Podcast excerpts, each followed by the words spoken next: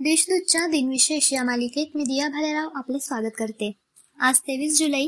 जाणून घेऊया आजच्या दिवसाचे विशेष. चला मग आजच्या दिवसाची सुरुवात करूया सुंदर विचारांनी. दिवा बोलत नाही त्याचा प्रकाशच त्याचा परिचय देतो. त्याचप्रमाणे तुम्ही स्वतःविषयी काहीच बोलू नका. कर्म करत राहा तेच तुमचा परिचय देतील. एकोणीसशे सत्तावीसमध्ये मुंबई व कोलकाता केंद्रावरून रेडिओ प्रसारण करण्यास सुरुवात करण्यात आली. एकोणीसशे सत्तावन्नमध्ये त्याचे आकाशवाणी असे नामकरण करण्यात आले. एकोणीसशे त्र्याऐंशी मध्ये एल टी टीईने श्रीलंकेच्या तेरा सैनिकांची हत्या केली. त्यानंतर श्रीलंकेच्या सरकारने तमिळवंशीय नागरिकांवर हल्ला केला.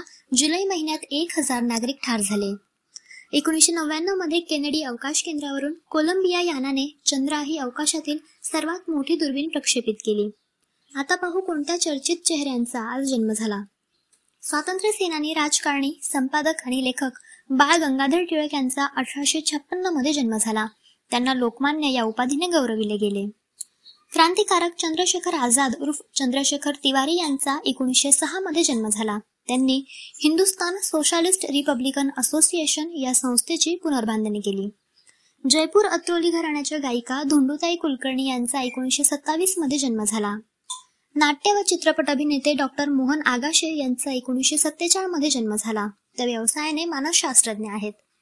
प्रसिद्ध भारतीय चित्रपट अभिनेते व मनोचिकित्सक डॉक्टर मोहन आगाशे यांचा एकोणीसशे सत्तेचाळमध्ये जन्म झाला. महाराष्ट्रातील गड किल्ले आणि अन्य प्रेक्षणीय स्थळे यांची दूरचित्रवाणीच्या पडद्यावर ओळख करून देणारे मिलिंद गुणाजी यांचा एकोणीसशे एकसष्टमध्ये जन्म झाला.